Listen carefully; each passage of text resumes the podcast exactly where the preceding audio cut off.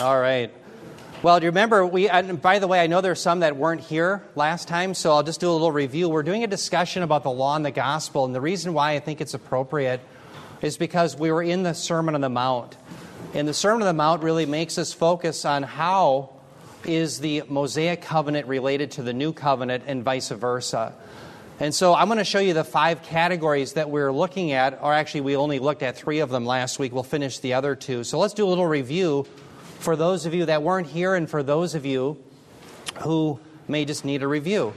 The first question we asked was why can't the Mosaic law bring about righteousness?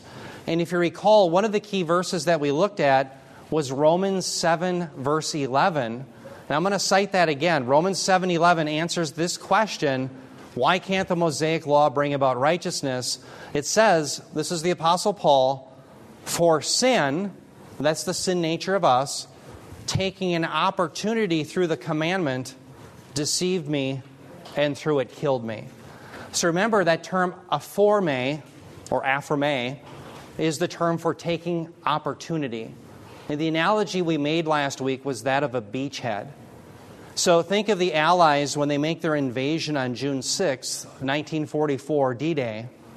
They establish a beachhead, which is the base of operations then to launch the rest of the offensive into Europe. What Paul is saying is that our sin nature used the Mosaic law as a beachhead to further increase sin in our lives. Now, again, the problem isn't the law. Paul goes on to say in the very next verse, the law is holy, righteous, and good. The problem is our sin nature. So remember the analogy, I made the analogy of oil and water, they don't mix. Neither does our sin nature with the law of Moses. It's not the law of Moses' problem, it's our sin nature. But far from quenching our sin nature, the Mosaic law further incites it. That's what the Apostle Paul is shockingly teaching in Romans chapter 7. And I say shockingly because I don't think that I ever heard that prior to studying it for myself some years ago. When's the last time you heard a message where the Mosaic law incites people to greater sin? But the reason it's important is what Paul wants you to know is that in Christ and in the new covenant, by the power of the Spirit, you've been set free from that. That's why you have to know. You have to know how desperate your problem was if you do know how good you have it now under the new covenant. Okay, so number two, we ask the question what is the ultimate purpose for the Mosaic law? And remember, we saw that in Romans 3:20. Romans 3:20 gives us the ultimate answer for that. I'll just scroll down to that. I think I have it memorized, but so I don't gaff it. Paul said this, Romans 3:20, because by the works of the law no flesh will be justified in his sight, for through the law comes the knowledge of sin. The purpose of the law is to show us our need. And to remember, I said that if the greater Jews who had the patriarchs, the covenants, and the promises, if they couldn't become righteous through the Mosaic law, how much less we Gentiles who are far off? That's implied in Paul's argument because one verse late, earlier he said in verse 19 of Romans 3 that the law speaks to those who are under the law so that every mouth may be closed. Again, I want to hit this one more time for review. Who was under the law? The Jews were, right? Well, then how can every mouth may be, may be closed? So, if the Jews are under the law, how does the law close the mouth of the Gentiles as well? Well, there's an implied greater to lesser argument in Paul's mind. Remember, the Jews would often argue from greater to lesser or from lesser to greater an implicit in Paul's argument, remember, he's just shown us in Romans chapter 2 and Romans chapter 3 that both Jews and Gentiles are under sin. And so the issue with the Gentiles is they cannot live up to what the Jews had, namely the patriarchs, the promises, and the covenants. In other words, if the Jews were so privileged and they had the law and they can't earn righteousness, well, the Gentiles aren't going to fare any better. So, just as Adam is depicted as our first representative, the Israelites, in some sense, are another representative. They fail, and therefore it shows the rest of us would fail as well. How did the Israelites fare, by the way, in the wilderness for 40 years? Not so good. What does Jesus do in 40 days in the wilderness? He succeeds. He's the faithful son that no Gentile nor Israelite could ever be. That's one of the purposes of him going to the wilderness. He does for us what we can't do for ourselves. Okay, so number three, what effect did Jesus' first coming have on the Mosaic law? And one of the passages I had you turn to in that, recall Romans 10.4. Remember 10.4, good buddy? 10.4 says that Christ is the end of the law to all who believe. And we wrestled with what the term end meant. Remember teleos? We talked about teleos meaning the goal, but it also can mean termination. We talked about the teleological argument. That's the argument that proves the existence of God because it presupposes a designer. Design presupposes a designer. In other words, teleos for our teleological means goal. Something looks like it had a goal in mind. If you saw Coca Cola, drink Coca Cola written in the sand, you don't say, well, my, my goodness, look at what the waves did. You say, no, someone intelligent had to write that. Well, our DNA is far more complex than drink Coca Cola. So, therefore, that design in our DNA presupposes a designer. That's the term teleos. So, in Romans 10 4, the term that we're wrestling with is what does Paul mean that he's the end of the law? And I think it's right to say that yes, Jesus is the goal. He's what it all pointed to. We learn that in Matthew 5 17. Jesus did not come to abolish, but to fulfill. But because he is the fulfillment of the law, he's also the termination of it. You don't go back to what Christ has abrogated and fulfilled. And I say abrogated because in passages like Hebrews 10:13 or excuse me 8:13, we see that the old covenant has been made obsolete. All right, so the answer then is what effect did Jesus' first coming have on the Mosaic law? Is he fulfilled it and terminated it. And so we don't go back to it. So now that's where we had left off last week. Let's go on to our fourth question. The fourth question is if the law of Moses can't save, can it sanctify? And I will open that up to comment or question. Does anyone want to take a stab at that? Can it sanctify you? Can we be justified by Christ and the new covenant in order to go back to Moses to be sanctified? And by the way, the reason I ask this is this was the view that John Calvin had. This is the view of the Reformed tradition in what's called the third use of the law. Can you define that a little bit, the third use? Yeah, so John Calvin believed that in the third use of the law, and I can't remember the order of the first and second, but I think the first use of the law is to convict people of sin, righteousness, and judgment, that God uses it. And I would say amen to that. But in the third use of the law, he claims that the law of Moses can be used for the believer to bring us to righteousness. Now, the problem with that is it depends what he means by that. If he means the law is scripture, I would say amen. But if he means the law is a binding legal code, we would have to say no. Okay, does that make sense? So let me tell you how this practically impacted this congregation. Some years ago, I'm guessing it was probably six years ago, there was a faction that had grown up that said, Hey, Eric and Bob, you guys are not teaching us the Mosaic law. Therefore, we're not being sanctified. You're you know, shirking your responsibility. You need to pound us with the law. Well, we had to respond to that and to say, no, that's not true. We are not going to bring you under the law of Moses. And again, I mentioned the shirt that Bob and I were given. We had done a lot of podcast on this issue.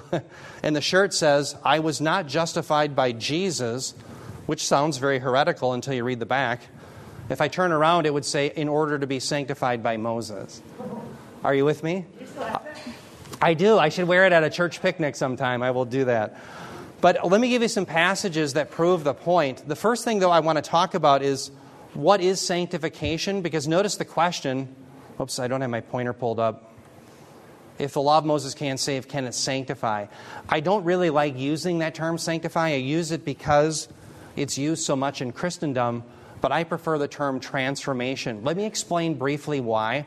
Turn your Bibles to 1 Corinthians 1 2. I want to give you a little purview of what sanctified means and how it's used typically in the New Testament. 1 Corinthians 1 2, we'll start there. 1 Corinthians 1 2. Now, as you're turning there, what I'm going to claim is that the term sanctified typically, whether it sanctifies, sanctified, sanctifying, has to do with the work of Christ setting us apart once and for all for salvation. The term hagiazo which is the Greek verb for sanctified, means to be set apart. So, in a real sense, you and I, as believers, were set apart from all eternity to be in Christ. And that wasn't something we chose, it was something that God did for us graciously through his own sovereign will. So, notice the language 1 Corinthians 1 2. Paul says, To the church of God which is at Corinth, to those who have been sanctified in Christ Jesus, saints by calling, with all who in every place call in the name of our Lord Jesus Christ, their Lord and ours. Let's ask the question in 1 Corinthians 1 2 who's doing the sanctifying? Notice it says, to those who have been sanctified. It's a perfect passive participle. The passive implies an outside agent has done this, namely God. So let me explain the difference between the passive, the, the passive idea and the active voice. The passive voice and the active voice. If I'm playing baseball, an active voice is I'm the subject and I hit the ball. And I hit the ball, I'm the subject hitting the ball. But in the passive voice, the ball hits me. I'm being acted upon. So in this verbal construction in 1 Corinthians 1 2, it's actually a participle, which is like a verbal adjective. Notice that we are being sanctified or have been sanctified rather, and it's by God. That's the implication. So the idea is that if, if we are here, let's say this is the world, and we're here, the world, we were in the world, but we were sanctified and we were taken out. We were set apart, that's it. That's what Paul means by that. So, what we have done in Christendom is we've taken that term and we said that's something that we do. Well, the majority of the cases in the New Testament is what God has done once and for all in Christ. Now, I'm not saying that there aren't instances, I think there's one or two, where sanctified could be, doing, could be something that we do. But the vast majority of the instances of its usage, 99% of it, is all what God has done. Let me show you another, another example that's very clear. Acts 26 18, if you would turn back uh, to Acts 26 18. This is Paul giving his defense before Agrippa, recounting Jesus Christ's words to him. So this is Acts 26 18. Acts 26, verse 18. So again, Paul's giving his defense before Agrippa, and he recounts Jesus Christ's words that he had given to Paul as Paul was being commissioned. So notice here, this is, and I'm, I'm sorry, I'm breaking into the middle of Jesus' sentence here, but Jesus says to open their eyes so that they may turn from darkness to light, that's repentance, and from the dominion of Satan to God, that they may receive forgiveness of sins and an inheritance among those who have been sanctified by faith in me. So notice that, again, the been sanctified, have been sanctified, that's a perfect passive participle. Again, the idea is that, yes, it's by faith, but who gave us the faith? God did. Jesus himself says, No one can come to me unless the Father draws him. So we were sanctified in Christ or set apart. And again, this is an act of God. So do you see, again, it's not something that we're doing, it's something that God did for us. Um, let's turn ahead to 1 Corinthians 6.11. Oh, I'm sorry. Yes, Eric. Yeah, I noticed too that this, these are all in the past tense. Maybe I'm just repeating what you said. Exactly but right. In other words, it's an accomplished thing. It's not, you know, when I was a, uh, raised in the Lutheran church, we talked about sanctification as that we're, we're growing and, you know, becoming more godly as we go along, yeah. you know. And that's more like the transformed by the renewing of the mind that Amen. you're going to be talking about.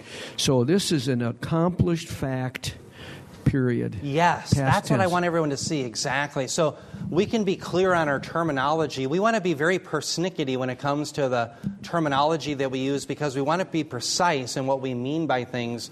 So absolutely. So So it's me- just it's positional. Oh, I'm then. sorry. We're talking about positional. I mean, you're, you're the positional in the world, or you're positional in Christ Jesus. That's it. Exactly. So think of that positional concept. We are positionally with Christ, and that's what baptism symbolizes. So when in Romans 6 it says that we are buried with him in baptism, we don't say, hey, I'm really buried physically? Well, no, we obviously know it's symbolic that we are positionally with Christ. So just as he died and is raised to the newness of life because we are with him, that's true for us. So you're absolutely right, and that's something that God does. Let me explain a little bit about the Greek language, and I won't get too nerdy, but we in English use past, present, and future, and that's how we think. We did something in the past, I ran to the store, or present, I'm running to the store, or future, I'm going to run to the store. So we use past, present, and future. Now they have that in Greek, but Greek adds an, a nuance. It's called aspect. It's called an aspectual language. And what's so ingenious about it, and I think this is why Alexander the Great invented it with others in Greece, because it's so precise. They can not only say something happened in the past, present, or future, but they can give you a hint as to whether that action is ongoing or whether its effect is always with you. And so let me explain the, the significance of the perfect tense. Oftentimes, people will look at the perfect tense as something that merely happened in the past because we use to translate it in English, have been sanctified. But let me explain the significance of the perfect tense. The significance of it is it is something certainly that happened in the past, but it's called perfect because it was perfectly completed. But the emphasis is that its effect is always with you to, to the present day. So the reason why that's so significant with being sanctified is it's always with you, as it were. There's a continuing significance of having been sanctified. That's the idea inherent to the perfect tense. Yes, Joy.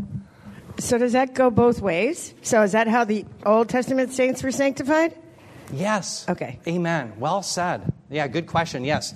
The, the work of God graciously in salvation has always been the same, yesterday, today, and forever. And we know that uh, Abraham believed God, it was credited to him as righteousness. Uh, that's Genesis 15 6. Paul labors that point in Romans chapter 4.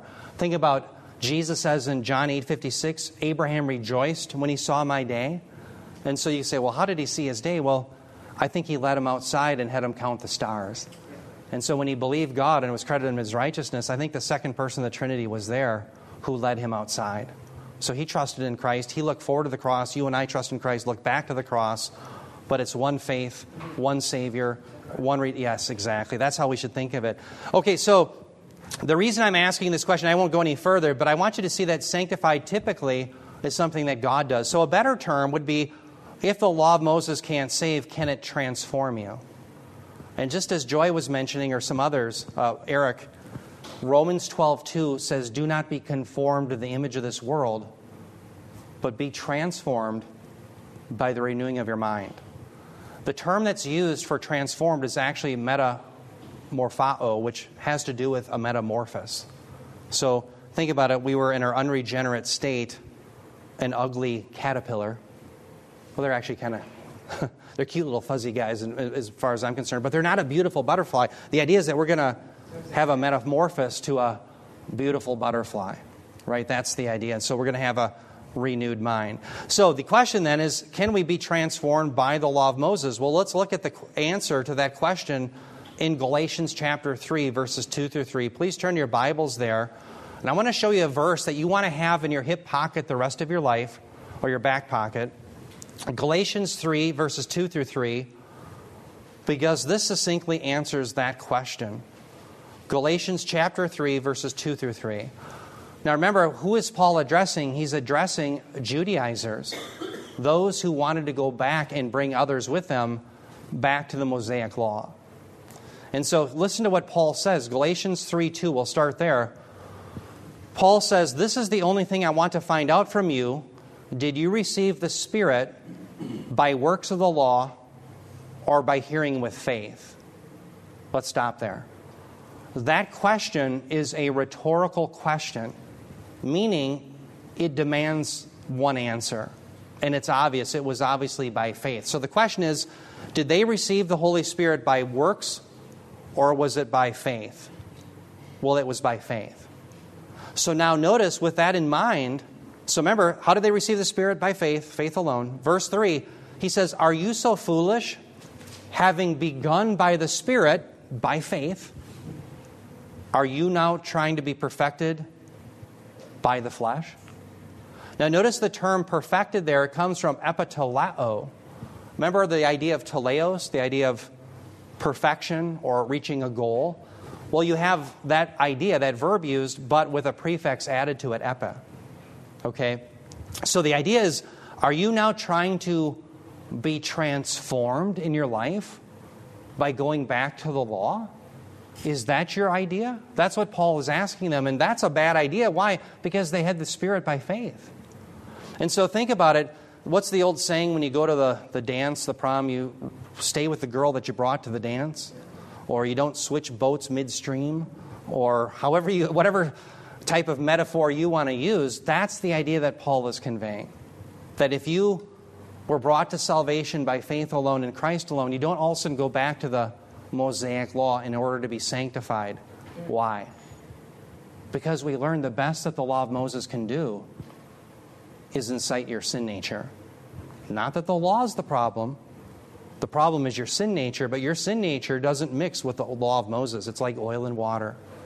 So don't go back to that which brought you to greater sin. You're going to remain with the new covenant and the Spirit. That's the idea. Don't go back to what were the Judaizers telling other people to do in Galatia? They were trying to bring them back to circumcision, right? Now, why wouldn't that help anyone? Because being bound to the Mosaic law as a legal binding code does not transform, it brings bondage. A bondage that you and I can't lift ourselves out of. Okay, now let's look at another passage that I think proves the law of Moses should not be used for transformation. And again, what I mean by that, the law of Moses is a binding legal code. Turn to 1 Timothy 1 8 through 12. 1 Timothy 1, verses 8 through 12. This is a passage I had shared a couple of weeks ago, I believe, in one of my sermons, in which, shockingly, Paul states in this text that the law is not for the righteous, the believer, but it's for the unrighteous. Very important text to be familiar with 1 Timothy 1 8 through 12. Paul says, But we know that the law is good if one uses it lawfully. Let's stop there for just a moment. What law is Paul referring to? There can be many options. Maybe it's the law of some, simply some legalist, a man made law. Well, no, we know he's talking about the law of Moses because remember, there were false teachers in Ephesus where Timothy was a pastor that were trying to bring people back to certain observances of the law of Moses. So, certainly, Paul's referring to the law of Moses as a binding legal code. He says, But we know that the law is good if one uses it lawfully. Notice verse 9, realizing the fact that the law is not made for a righteous person, but for those who are lawless and rebellious, for the ungodly and sinners, for the unrighteous and profane, for those who kill their fathers or mothers for murders. Now, let's stop there just for a moment in verse 9. Does everyone see where he says, realizing the fact that the law is not made for a righteous person? Who is a righteous person? Well, I don't think Paul all of a sudden becomes a works based salvation man and says, well, someone who's perfect in all that they do. I think he implies a righteous person is a person who's trusted in Christ. That would be his definition of one who is righteous because we have none Remember, he says, Romans 3 10 through 11, there's none righteous, no, not one. That is apart from the gospel. So the righteous person is certainly the believer. The law of Moses is not for that person, but for what? For those who are unregenerate. And he's listing unregenerate sins, sins that typify the unregenerate. Keep going in verse 10. He says, And immoral men and homosexuals and kidnappers and liars and perjurers and whatever else is contrary to sound teaching. Now, stop there in verse 10. Notice the ending he ends with in verse 10 is whatever's contrary to sound teaching. In the very next verse, you're going to be given the hint or the answer as to what is the standard for sound teaching. Notice verse 11, he says, according to the glorious gospel of the blessed God with which I have been entrusted. Stop there. Notice verse 11. Notice the does everyone see the preposition in your version according to? Does everyone see that? That preposition in the Greek is kata. And more than likely, here it's being used as a preposition of standard. In other words, what Paul is doing very astutely is he's showing you the standard for sound teaching, the end of verse 10, is in fact the gospel, or in other words, you could say the new covenant that he has been entrusted with from God. So, what is the standard according to the Apostle Paul, who speaks authoritatively the very words of Jesus Christ? The sound standard for teaching is not the Mosaic law, but the new covenant. It's succinctly stated right there. So then, why should we be beaten over the head by someone who says, hey, you have Jesus and you have the new covenant, but unless you go back to the old covenant, you're not really going to be sanctified? Well, that's not what Jesus Christ himself says through the Apostle Paul. And what we have to say is, as Paul did in Galatians 3 3, how is it that you who began by the Spirit are now trying to be perfected by the flesh? No, once we're with Christ in the new covenant, there's no going back to the Mosaic law. Yes, the law and the prophets will always function in Scripture, but as a binding legal code, we are forever free from that. Yes, Rich. Yeah, I find it interesting that it, it talks about the worst kinds of sins imaginable sodomy, kidnapping, lying, perjury, and there is any other thing that is contrary to sound doctrine. So, what I'm seeing Yes. here is that you take all the worst sins, right? Yeah. And it's the same as bad doctrine. Don't wouldn't you agree? I mean, from that verse is that if you're teaching bad doctrine, you might as well be a sodomite, right? I, I I wouldn't make that, that connection. Um, I'm not, you know, trying to explain away bad doctrine. Bad doctrine is certainly bad. But I don't think that that's the connection that Paul is making. What he's simply using all those bad sins for is to show you that which characterizes the unregenerate. Uh, remember, Paul says, So were some of you, but you were washed in the blood of Christ. He says that in 1 Corinthians 6. He has a sin list. And he says, And so were some of you. Right? So, in our unregenerate state, this was true for all of us. We were all, not, not that we're all murderers or homosexuals or those types of things, but the idea is that the sins of the flesh are present in the unregenerate. Now, that doesn't mean we as believers don't struggle with things. We do. But the idea is they have been forever washed away, and we are in the process of being transformed. Okay, so we are always in the camp of Christ. We are in Christ, and therefore we are always seen not as the people who do those things. Even if you stumble and fall, uh, not fall in the sense of leaving the faith, but you stumble into sin. Okay, why? Because our sins have been removed past, present, and future. All right? So this list of sins is talking about what characterizes the unregenerate. Um, let me give you an analogy from the great D.A. Carson. D.A. Carson, how many have ever heard of him? He's a tremendous evangelical scholar. I remember he learned, I think he learned some of his uh, schooling or had some of his boyhood schooling in England. And I think his father may have been involved with um, maybe a bomber pilot B 17 in World War II. I'm not sure. But anyway, he was in England for a period of time. And he, he recalls a story where on his classroom wall it said, uh, There is no gum chewing allowed in this room. And he thought to himself, how ironic as he was reading that at the time, he was chewing gum. And so, how incongruous you have the sign that says there is no chewing gum in this room, and yet here he's chewing gum. But the, what he does is he relates that to how you and I, under the new covenant, sometimes sin, even though sin is not allowed. And so the point is, with that sign, it shows that gum chewing is not to be tolerated in that class, and it won't be. And sure enough, the teacher found him and said, You got to spit that out.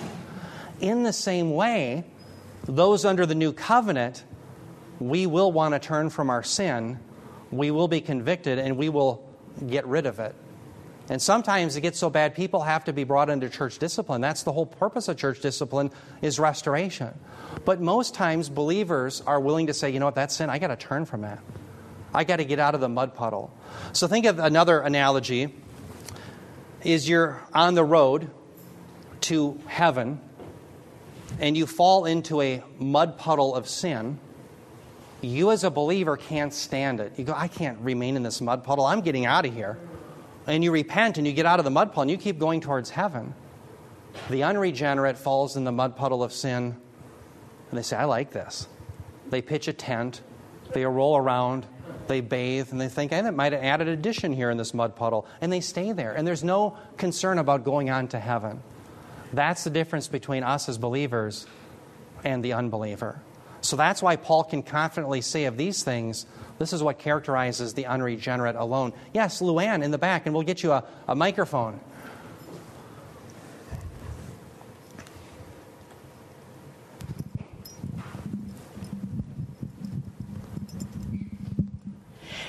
So I'm just trying to think this through, you know, in a contemporary setting.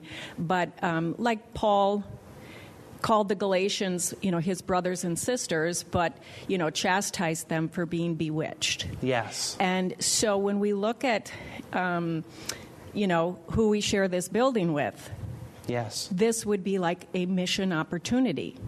Amen. Amen. Absolutely. Um, you're right, Luann. The issue is they want to remain kosher and to keep the food laws, although Christ has said, and we see this in Mark chapter 7, that he has declared all foods clean. So the issue is whose lordship are you under? Now, certainly people are free to eat any type of food or not eat any type of food, and they are not bound one way or the other. The problem lies in when they make either false claims to themselves or to others that unless you do this, you keep this food law, you are not right with God, you are not being transformed or sanctified, and therefore you are in a sinful condition before God. Now, they can make that claim to themselves and be their own false lawgivers, or they can do that to others. So, again, there's freedom to t- partake of certain foods and not, that's great. But as soon as you make the claim, this makes me more right with God, more holy, or more sanctified, that's the problem. And so, freedom, yes, but not to the point of where you become a, a lawgiver. The only lawgiver under the new covenant is Jesus Christ, as revealed through the new covenant words of the apostles and prophets. Yes, Joy. This is really helpful to me. I was looking at, um, in oh, I'm not on the right page. Um, well, in King James it says, "We know that the law is good. Um, the law is not enacted for a righteous person."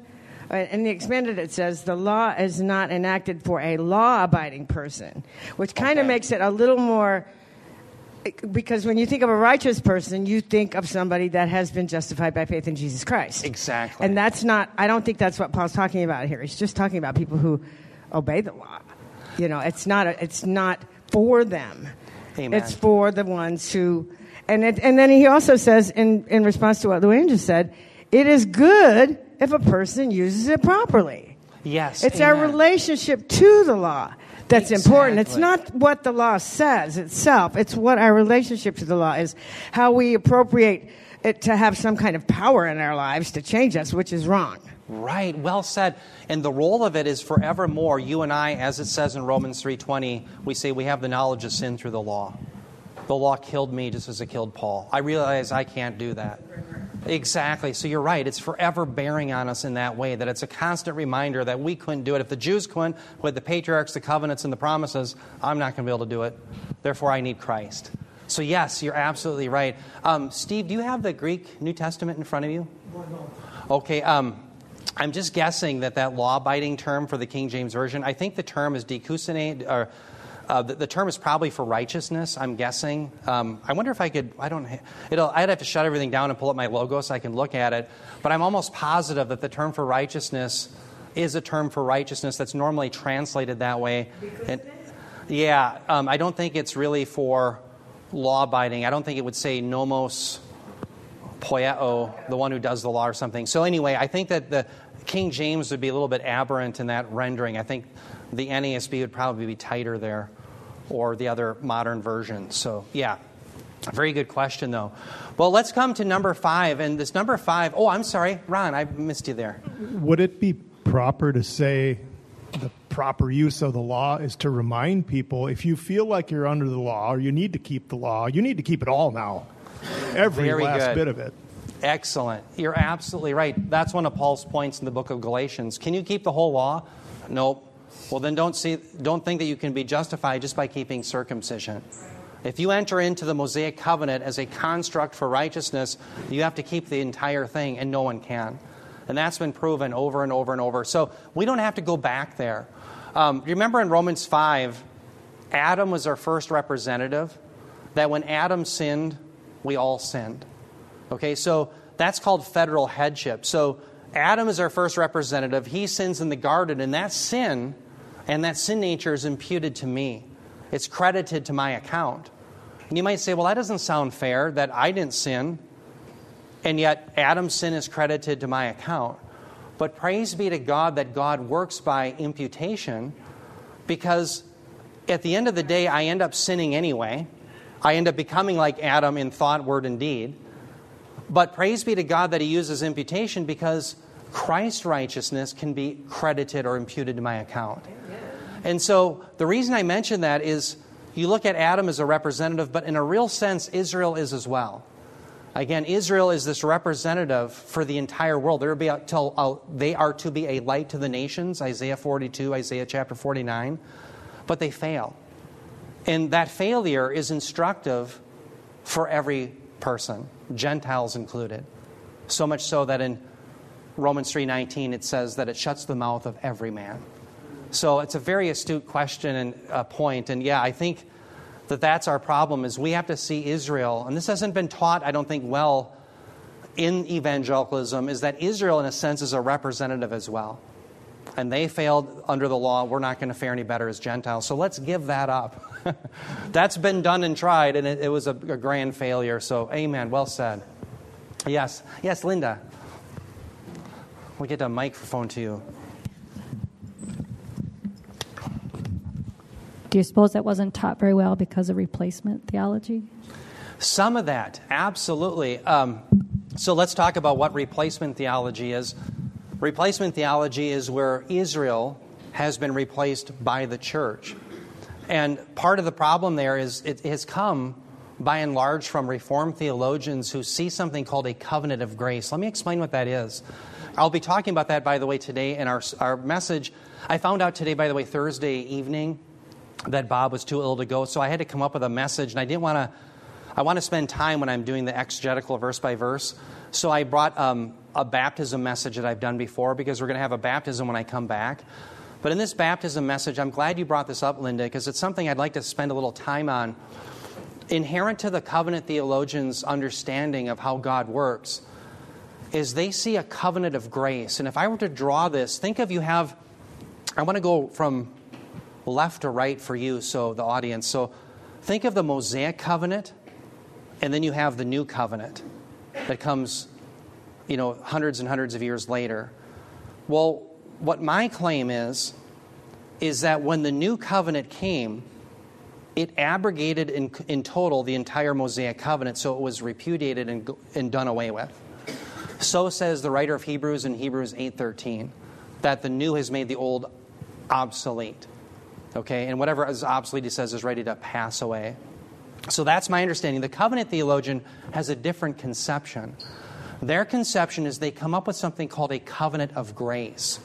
So think between the Mosaic covenant and the new covenant. If I were to draw this, I would draw a circle that connects both of them, and I would label it on a PowerPoint the covenant of grace. And so, what the Reformed theologian would say to you and to me is that, Eric, don't you know that God was graciously working in the Mosaic covenant? To which I would say, Amen. Certainly He was. Well, therefore, there was grace in the Mosaic covenant and there's grace in the new covenant. And under that rubric of the covenant of grace, they see, therefore, a relationship, for example, between circumcision for babies in the old covenant and baptism for babies in the new covenant. Okay? Now, what's the problem with that? Well, the problem with that is they're confusing a major issue.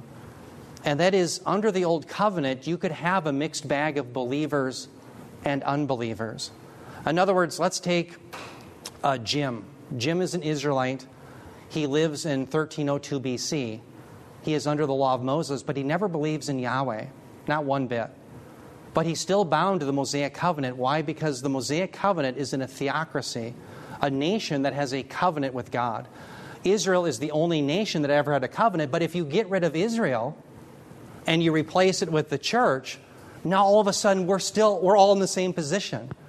So here's the point, the only way you can enter into the new covenant is by being born again. But you can be a Jew born once and become a partaker of the Mosaic covenant. So, yes, born once into this world, you can be part of the Mosaic covenant as an Israelite, but you have to be born again to become a partaker of the new covenant. So there is not a one to one relationship. And so that replacement idea has led to all sorts of troubles. That's why they think that the Mosaic law does more than it does, because it's part of that rubric of the covenant of grace. No, what I would say is we have to jettison that thinking and say, no, the entirety of the Mosaic law has been jettisoned. That's why Paul could say in Romans, excuse me, 1 Corinthians 1 9, that even though he's not under the law of Moses, he's under the law of Christ. Does that make sense? So the whole of the Mosaic law is to be jettisoned. That's the major error that I think the Reformed theologians have made, and one of the reasons why people wanted to go back to the law. So I hope that helps answer that question and a little bit of what covenant theology is. And by the way, I have great affinity towards some covenant theologians like R.C. Sproul. I learned a lot from him. I, I love R.C., but I disagree with them on many points. Yes? Uh, that's the question I was going to ask. I was going to say, are we reformed? And there's teachers that I benefit greatly from that use the term covenant of grace. Yes. I don't need to just put up a red flag and run away just because they say that. Because Yes. I know from teaching that I've listened to for a long period of time, they're not talking about that circular thing that you were talking about. Sure. But they use the terminology covenant of grace. Yes. So it doesn't necessarily always mean replacement theology. Yes, absolutely, absolutely. So, um, uh, one of my favorite th- teachers has been R.C. Sproul for many years, yeah, I, and I love him dearly too.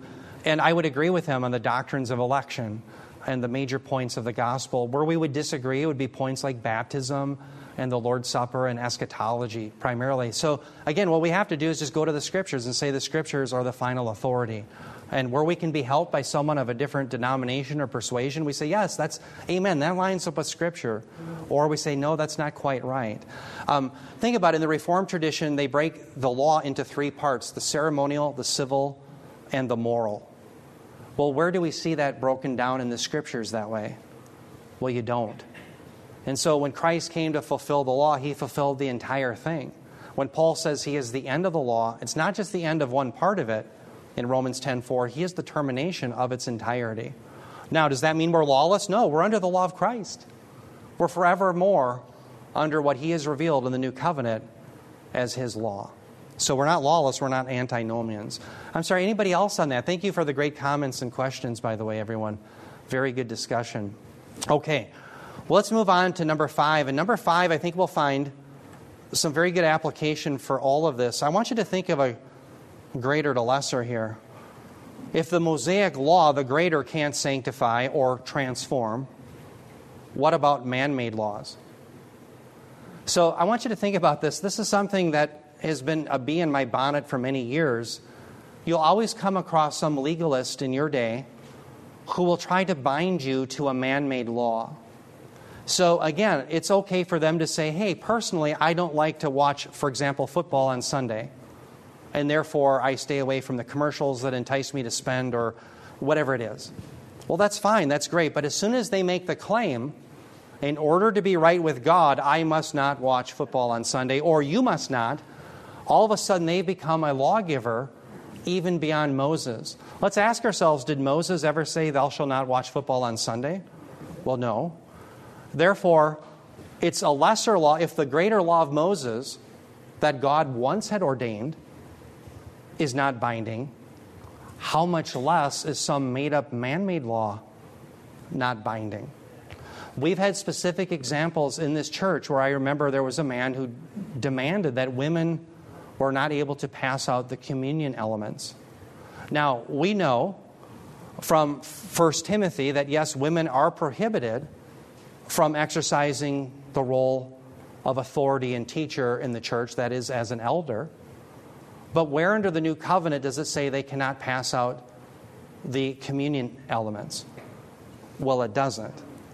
So, what happens is inevitably a man like that will gain a following because he seems more pious. He's more strict than even the scriptures. And therefore, people say, wow, this guy really takes righteousness seriously. But in reality, he's usurping Jesus Christ as the lawgiver of the church by binding people to what they had never been bound by. It's one thing to bind someone to something that the people of God were once bound to, the Mosaic law. It's a wholly other sin, which is far greater, to bind people to what they've never been bound to. So that's the root of legalism. And I want to show you some passages that you can turn to if you come across a legalist that starts to beat you over the head by saying, hey, you can't do that on this day, and it's not in the scriptures. Let me show you some passages that you can use to refute legalism. Again, man made law giving. Turn your Bibles, if you will, to Mark chapter 7, verses 5 through 9. Let's look at Mark 7, 5 through 9. And again, some of you probably have this memorized or at least know what's in it. But remember in Mark chapter 7, again, the Pharisees are angry because Jesus' disciples, they are eating food without washing their hands first. Now, let's remember under the old covenant that they were bound to, where were they prohibited from eating without washing their hands? They were not. So these guys were the legalists just making things up whole cloth. And it, it, it's as if Jesus, I'm paraphrasing, he's saying, Who made you the lawgiver, right? Notice Mark 7, verses 5 through 9. It says, The Pharisees and the scribes asked him, that's asking Jesus, Why do your disciples not walk according to the tradition of the elders, but eat their bread with impure hands? Stop there. There is not one scripture under the Mosaic covenant that requires the common folk to wash their hands prior to eating. Not one. So it's the tradition of the elders, but it's not scripture. So notice how Jesus responds, verse 6. It says, And he said to them, Rightly did Isaiah prophesy of you hypocrites, as it is written, The people honors me with their lips, but their heart is far from me. But in vain do they worship me, teaching as doctrines the precepts of men. Stop there. What does it mean in Isaiah where the people honor me with their lips, but their hearts are far from me? Do you remember when the Israelites would worship Baal and they would worship Molech and they'd worship all these false gods? But then, of course, they would bring their sacrifice animal to the temple and say, God, you have to accept that. Do you remember that God lashes out against such an idea in Isaiah chapter 1? He says, Who is it that requires this trampling of my courts and your sacrifices? In other words, if I were to paraphrase what God is saying in Isaiah 1, is He's saying to the Israelites, Take your sacrifices and stick them in your ear. Because you, have not, you want nothing to do with me from the heart. You want some other God, but you think you're going to appease me maybe once a week or once a month by sticking an, an offering in the offering plate. Nuts to you, he's saying. No, I want faith from the heart and obedience. That's what God is saying. And so that's why Jesus is citing this. These men love their rules, but they didn't love God and his word. That's the irony, and that is the case with the legalist. You will find that when you preach the gospel to the legalist, they'll tilt their nose and say, Well, big whoop. Hey, um, after all, I don't eat certain foods, and I don't go to watch football, and I don't do this, and my wife doesn't do that, and I don't let my kids do. And it's just a bunch of rules outside of the scriptures. And they scoff at the, at the gospel. They are the same people who honor God with their lips, but their heart is far from Him. Notice he says in verse 8, Mark 7 8, he says, neglecting the commandment of God, you hold to the tradition of men. He was also saying to them, You are experts of setting aside the commandment of God in order to keep your own tradition. Wow. They love their own tradition, but they didn't love God's word. That's the problem with legalism. Brothers and sisters, we are not bound to any man other than Jesus Christ and the covenant. And if some brother or sister comes to us and says, hey, you know, following Matthew 18, I see sin in your life, and they bring it up to you, and you see that, yes, in Scripture that is sinful, you should repent. But if they bring to you something that you are not bound to under the new covenant, and say, you know what, you have to do this in order to be right with God or to be sanctified, there's where you take your stand and say, I'm not bound by that. There's only one lawgiver under the new covenant, and it's the Lord Jesus Christ. Now, let me show you what legalism leads to, and let's ask ourselves can legalism ever bring about righteousness in the life of a believer? In other words, going outside of the terms of the new covenant, taking the laws of men and saying, yeah, I'm going to use that to become a better person, more righteous, a better Christian, etc. Turn your Bibles to Colossians chapter 2 verses 20 through 23. Colossians chapter 2, verses 20 through 23. Please turn your Bibles there. Colossians chapter 2, verses 20 through 23.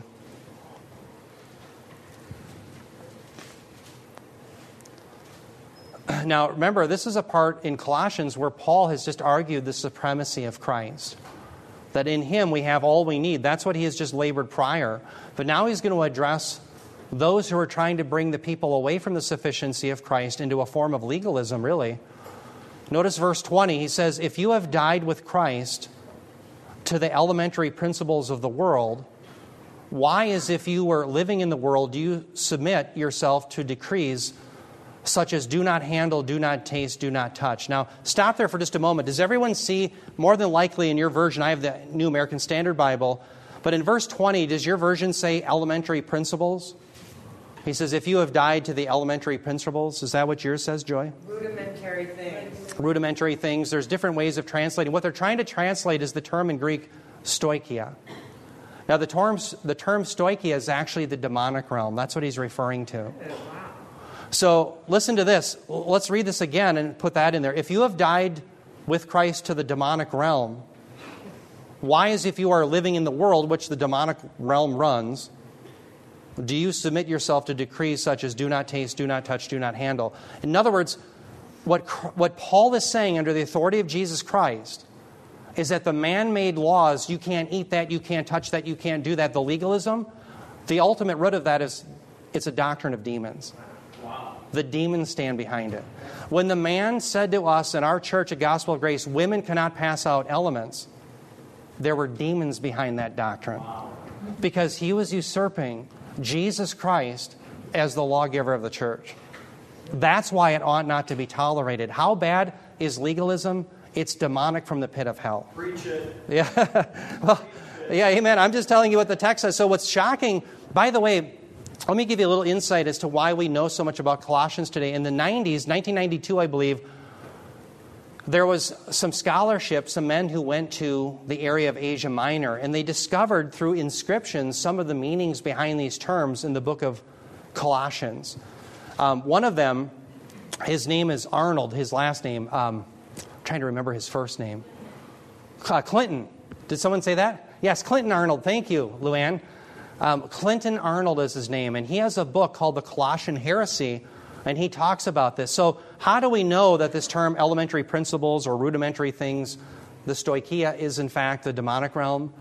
Because later scholarship, even in the 1990s, has shown us that that is indeed the case.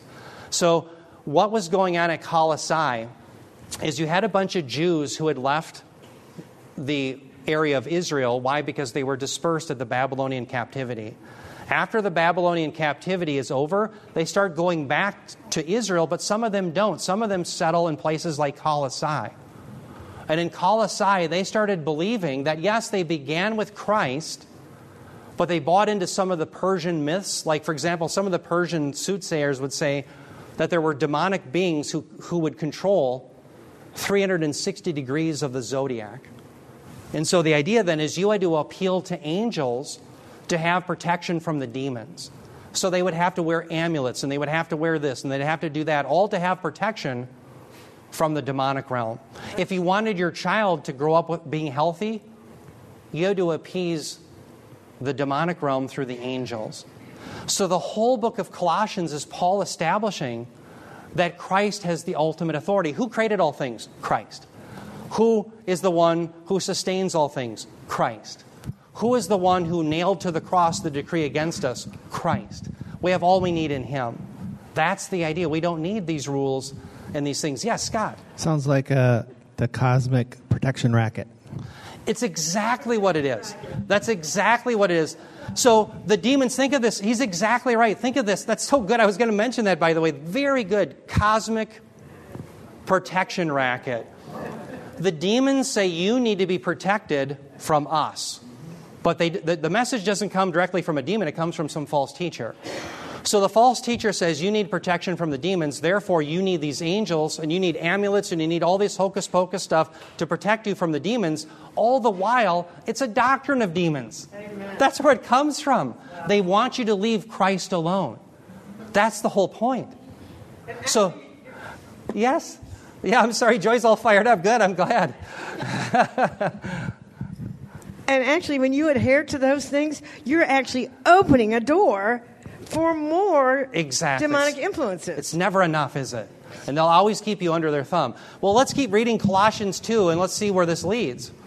Notice here, after the do not taste, do not have, you can't do this, you can't do that, things that aren't revealed in the new covenant, they all come from the demons, from these false teachers.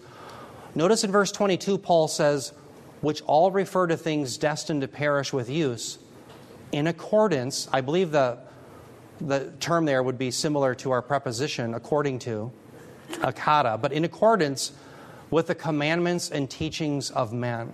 So stop there. In other words, the authority behind these things aren't God, it's men. But notice he says the ultimate purpose, by the way, or the ultimate source was the demons up in verse 20. So the demons and the men are bringing this teaching, not God. Notice verse 23 he says, These are matters which have to be sure the appearance of wisdom in self made religion. Notice it's not revealed by God. They have the appearance of wisdom in self made religion and self abasement and severe treatment of the body, but are of no value against fleshly indulgence. You can beat yourself, you can limit yourself according to these false teachers, but it will never bring holiness in your life. Think about the Catholic who chains himself to marble so the marble saps the body heat from his body. Is that going to make him more righteous? No. Remember the desert fathers that they're called. I hate that term because they're not fathers of anything. But the monks would go out into the wilderness thinking that if they just get away, they're going to become holy. What's the problem with that? Well, they weren't commanded to go to the wilderness by Christ, they're commanded to go to church. Do not forsake the assembling as some are prone to do. That's where they're to go. But they go to the wilderness, and the problem is they say, well, Jesus did that. Yeah, when Jesus went to the wilderness, he didn't have a sin nature, but you do. When you go to the wilderness, you bring the sin nature. Jesus went in there, he brought his holy perfection. No, Jesus did that, but you're not to. Jesus also died on the cross as a substitute for our sins. Am I to do that for someone else? No, it won't do him a lick of good. There are things that Christ does that we are not called to. Brothers and sisters, forevermore, let's remember that Jesus Christ is the lawgiver of the new covenant. And if we have terms under the new covenant, yes, you and I are bound by them, but if some false teacher says to you, you have to do this or you have to do that, and it's not found in the terms of the new covenant, you are not bound to that. And you know that the ultimate root of that doctrine is it's a doctrine of demons. When they say you must do this or that in order to be right with God. Yeah, Yes, remember Rich. that movement about 20 years ago? What would Jesus do? Does that fall underneath Yes. Right. That was, um, I, and I know very well meaning people, people I believe who are really believers who are into that. But there's a, there's a confusion there because it's not what would Jesus do. Um, that's certainly the gospel. We want to focus on what he did. But what they're really getting at is what would Jesus have me do? When Jesus walks on water, does that mean that I have to? No. When Jesus died as a substitutionary atonement, does that mean that I do? No. When Jesus went to the wilderness to be the faithful son Israel never was, they failed in 40 years. He succeeds in 40 days. He the, am I supposed to go to the wilderness? No. So there's lots of things that Christ did on my behalf that I'm not to do. And so we always focus on the person and work of Christ, what he did. And in light of that, under the new covenant, what am I to do? Brothers and sisters, you and I are to never go back to the old covenant. And if we're not to ever go back to the old covenant for transformation, of course, for justification, then how much more should we never go back or go to laws that come from men that God had never ordained? That's what I want to leave you with here today. That's the, the significance of understanding that you forevermore are under the new covenant in the lordship of Jesus Christ. So, with that, I think we're out of time, but I will, I will conclude with prayer here. And uh, thank you, by the way. I love this conversation and the discussion that we have. What a, what a fun time. Let's bow our heads in prayer. Heavenly Father, we thank you for the new covenant and the freedom and the light burden that Christ came to bring to release us from our sins. We thank you for the new covenant and the terms that are designed for our holiness. We pray as a people that we would be bound to that, but not the, to be bound to the words of mere men or that of other religions. We pray all the days of our lives, Lord, that you would help us to persevere under the new covenant for that great day that you break through the clouds for us and bring us home. We pray this in Jesus' name. Amen.